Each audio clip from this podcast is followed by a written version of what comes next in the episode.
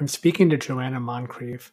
Joanna is a native Londoner who loves to share her knowledge of the city's history, as well as its best historic pubs, hidden gardens, unusual museums, quirky shops, and other lesser known treasures. She has been leading guided walks in the city of Westminster, the West End, Clerkenwell, and Islington since 2009. Joanna also leads walks closer to where she lives in Walthamstow and Chingford. A couple of her most popular walks are her Walthamstow walk from Monoux and Morris to beer and bacon jam, and her foodie themed Christmas lights walk in the West End. I'd like to start by talking about your background. Where did you grow up? Well, I grew up two and a half miles from where I'm living now, northeast London. The actual place that I grew up in is called Highams Park, H I G H A M S, but even Londoners haven't heard of it. So it's between Chingford, where I live now, and Walthamstow. So northeast London, inner London Borough, London Borough of Waltham Forest. And actually, I say that, and when I was born, the London boroughs weren't in existence. Part of the reason I still live in the area is because it's such a unique place. So it's easy to get into both the city and the West End within an hour, which is pretty good going for London. And the main thing is, I've got Epping Forest on my doorstep. So, five minutes walk. This is the same where I lived growing up and where I live now. Five minutes walk, I'm at the station, and five minutes walk in the other direction, I'm in the forest. And Epping Forest is not massive compared to some others around the world, but 12 miles long and about two and a half miles wide at its widest point, and it's completely protected. So it's just a wonderful place to grow up, really. The thing is, at the time, you think everyone else has a forest. You don't know any different. It's great to have that experience of nature so close by and the city as well. Yeah, yeah. I think it is a unique place to be able to walk, not have to drive or get a bus or anything, but just that to be on your doorstep. And actually, two of my siblings still live in the area, and a lot of the people I went to school with still live in the area. So I think a lot of people realise it is the best place to live. That is a pretty good reason to live there. In addition to the forest, what did you enjoy about living there when you were growing up? Well, it was easy to get into central London. My mum, I should say, I did have two parents, but my dad was a political journalist and he was a bit of a workaholic. So it was always my mum that took us on trips into the city. So we'd go to museums and the theatre, and she had trained as a ballerina. She didn't pursue it, she became an actor later. And so she tried to introduce us to ballet at a young age. I'm not sure that really worked though, but it was easy to get into central London by train. We never had a family car. The public transport was pretty good still. How would you say that experience growing up there really helped to shape you? It's so hard to answer that really, but I think I just became used to living somewhere with lots of space. Um, lots of things you take for granted at the time that easy access to things in central London and knowing that you can easily get on a bus or a train and go off and do something or go for a walk in the forest. It made me realise I like both countryside and the city. And actually, in more recent times, over the pandemic especially, I realised that I find some places a bit too urban. So I really like having the countryside that I can just go off and walk into it and forget everything. You know. Was there ever a point that you thought about leaving London? Well, funny you should say that. Up until about a couple of months ago, I have been thinking of moving out of London. The main reason was when my parents died in 2016 and 2019. Well, I've taken lots of stuff from their house that I can't really fit in my own flat. And I really would like to have a house with two bedrooms, but I can't afford anything in London. So, over the last couple of years during the pandemic, I've basically looked at loads of properties online. I haven't actually been to any of these places. I looked them up online, and you have to go a fair way out before I could actually I mean, I had all these criteria. Like I had to have equivalent to Epping Forest, countryside, the sea, um, a canal or a river within walking distance. That was one criteria. Um, I've paid off my mortgage. I'm lucky with that, but I didn't want to take on any more debt. But I also wanted a good train line into London, and it was actually it's about two months ago. I was volunteering with Chingford Historical Society. I'm on the committee, and it was a launch of a heritage trail in Chingford. And I realised on that day that, for one thing, I've done a lot of research on the history of my local area, and that it would be a shame to lose all that. That's one reason. I also realised that I really know a lot of people in the area. There's very big community in this area.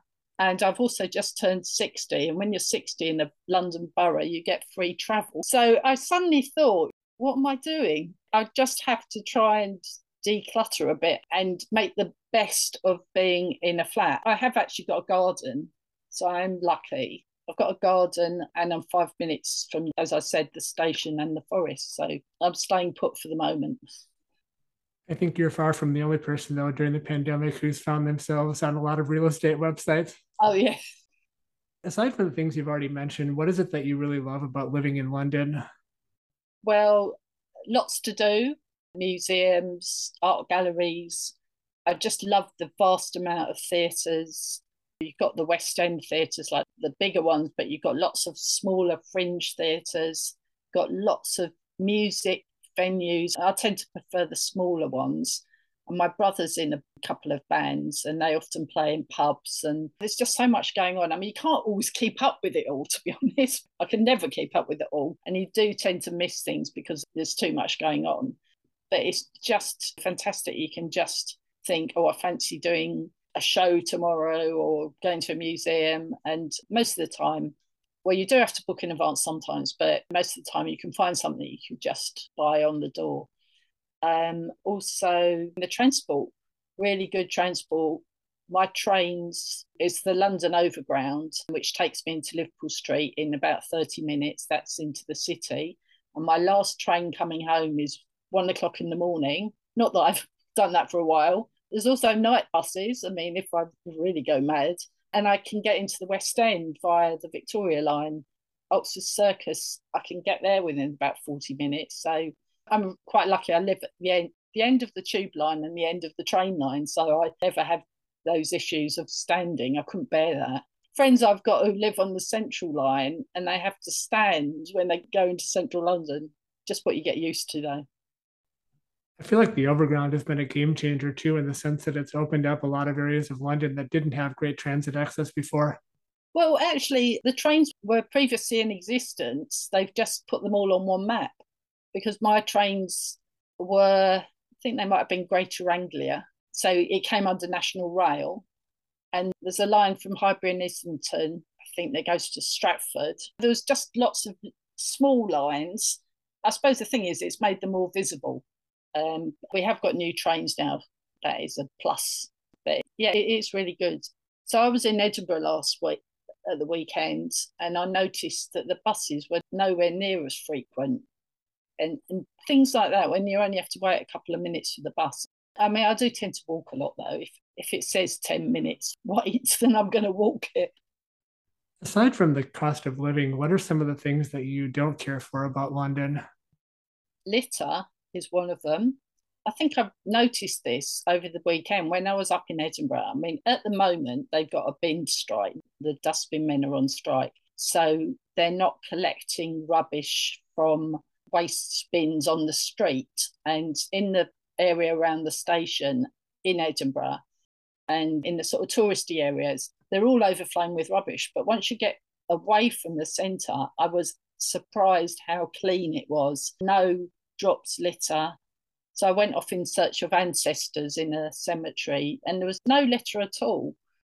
I just went to the supermarket before I came on here and just walking down the road, people just drop things. I just wonder how people are brought up. I had thought it was a UK wide thing, but now having been to a reasonably clean Edinburgh, I'm thinking maybe it's just a London thing. But it also seems to be the case when people go for a picnic, they just leave their things on the ground. I just can't comprehend that. So that's one of the things I'm not keen on. The other thing is that there are some road users who ignore traffic laws. And so lately, we've had a lot of people using electric scooters, which are mostly illegal. The ones you hire, you can hire some and they are legal, but I think you're meant to ride them on the road. I'm not sure, but the ones that people own are illegal, but people ride them on the pavement and you can't hear them coming.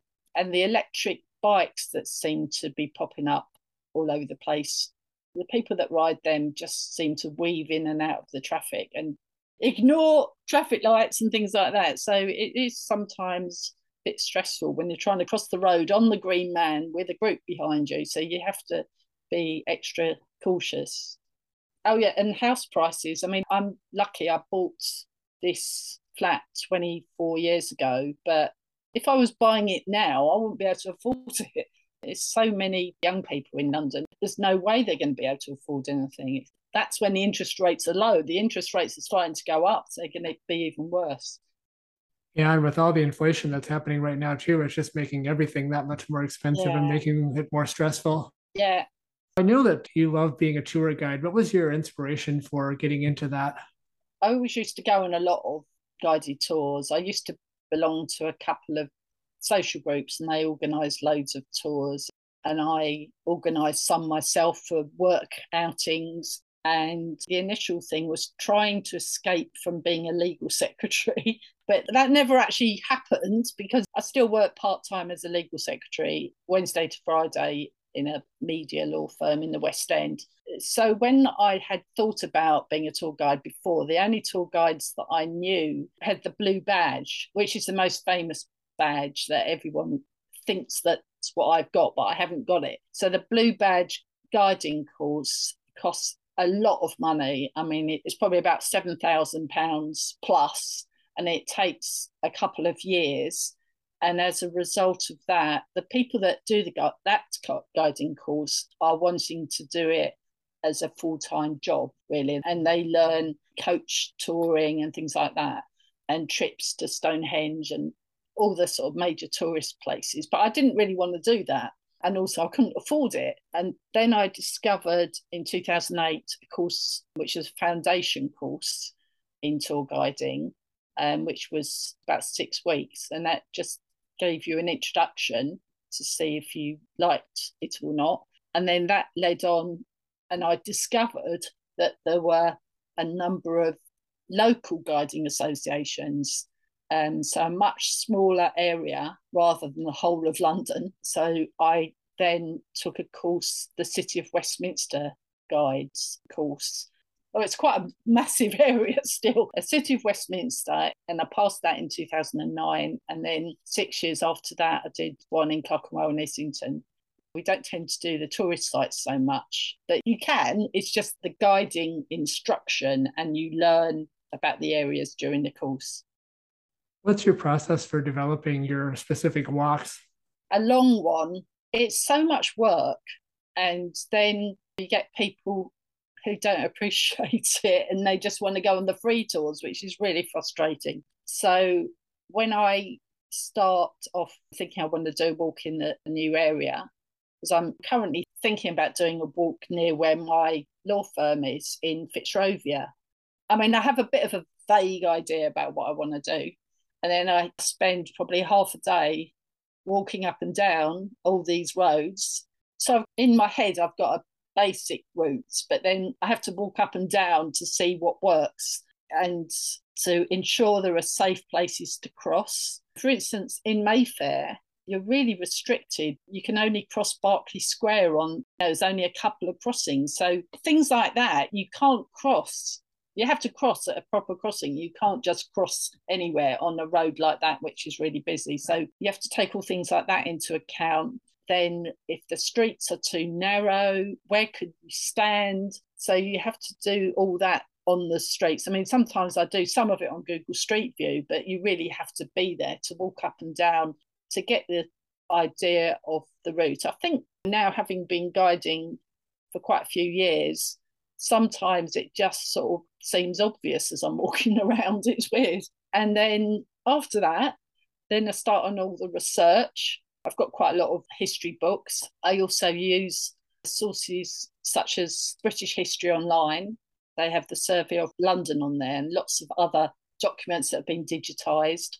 I use the British Newspaper Archives. Actually, some of my family history research techniques have crossed over into my guiding techniques in that I often create a family tree for somebody on the walk to figure out how their family fits together and go to archives as well.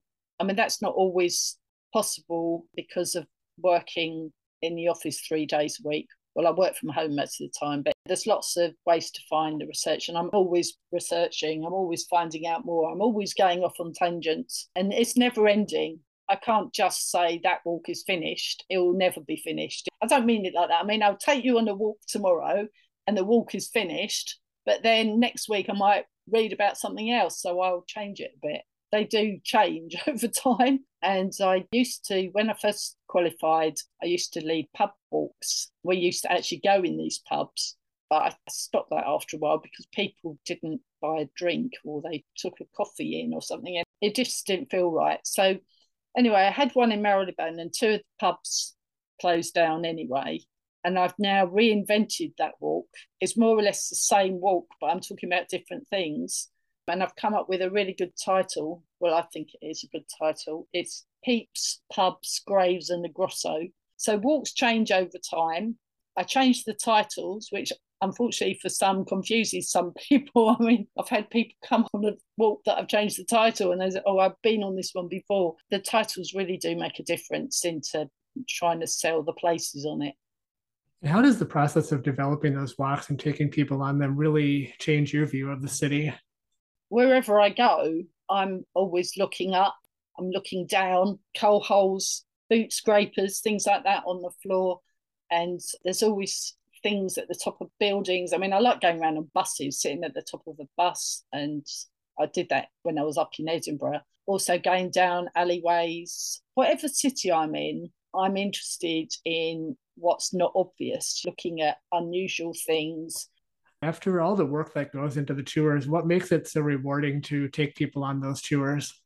Well, I love sharing my research, sharing my knowledge, I suppose, and especially taking people round who think they know an area. So I have, for about the last 10 years, been leading walks in my local area. And over lockdown, I did some of these as virtual versions.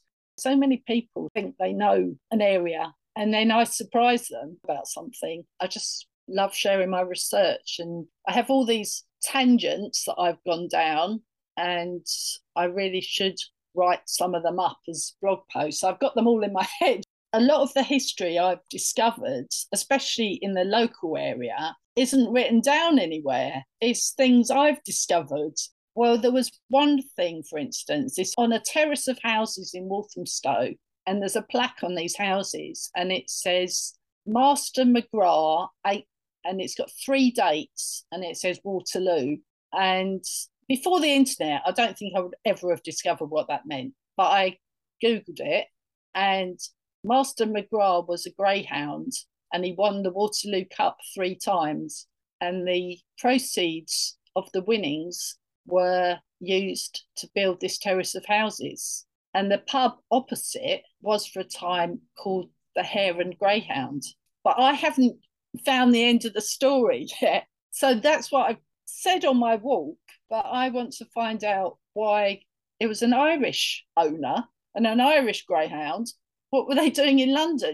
So things like that. I've got all these half finished research projects which I should finish and should write up as a blog because I don't think that's written up anywhere, something like that. It's great that there's never a shortage of that kind of thing to discover in London. That's right. There's so much. I mean, lots of the people I've discovered in the local area, they're not known about anymore. They're just forgotten. So I need to write them up.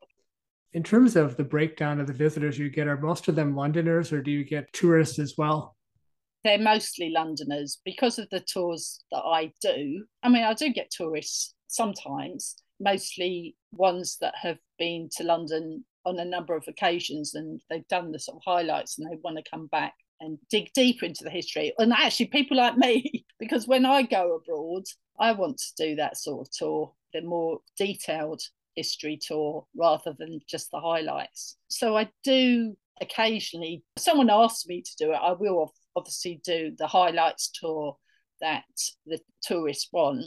But I do actually have something to say about a famous landmark that no other tour guide can lay, claim to, in that the press bar in the House of Commons is named after my dad. It's called Moncrieff's. He was a political journalist, and until 1983, he used to drink gallons of Guinness.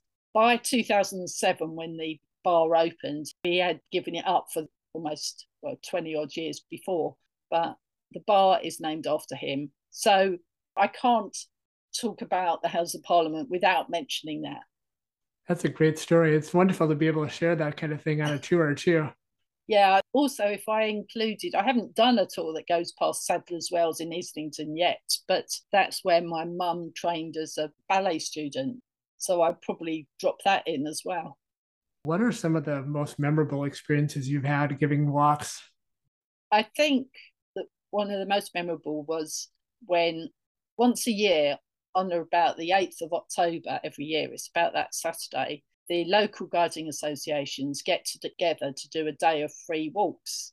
Well, it soon became apparent a few years ago that this date clashes with World Zombie Day. And on two occasions, I think it happened two years running, about seven or eight years ago, the zombies were meeting in the same part of London that we were leading our walks.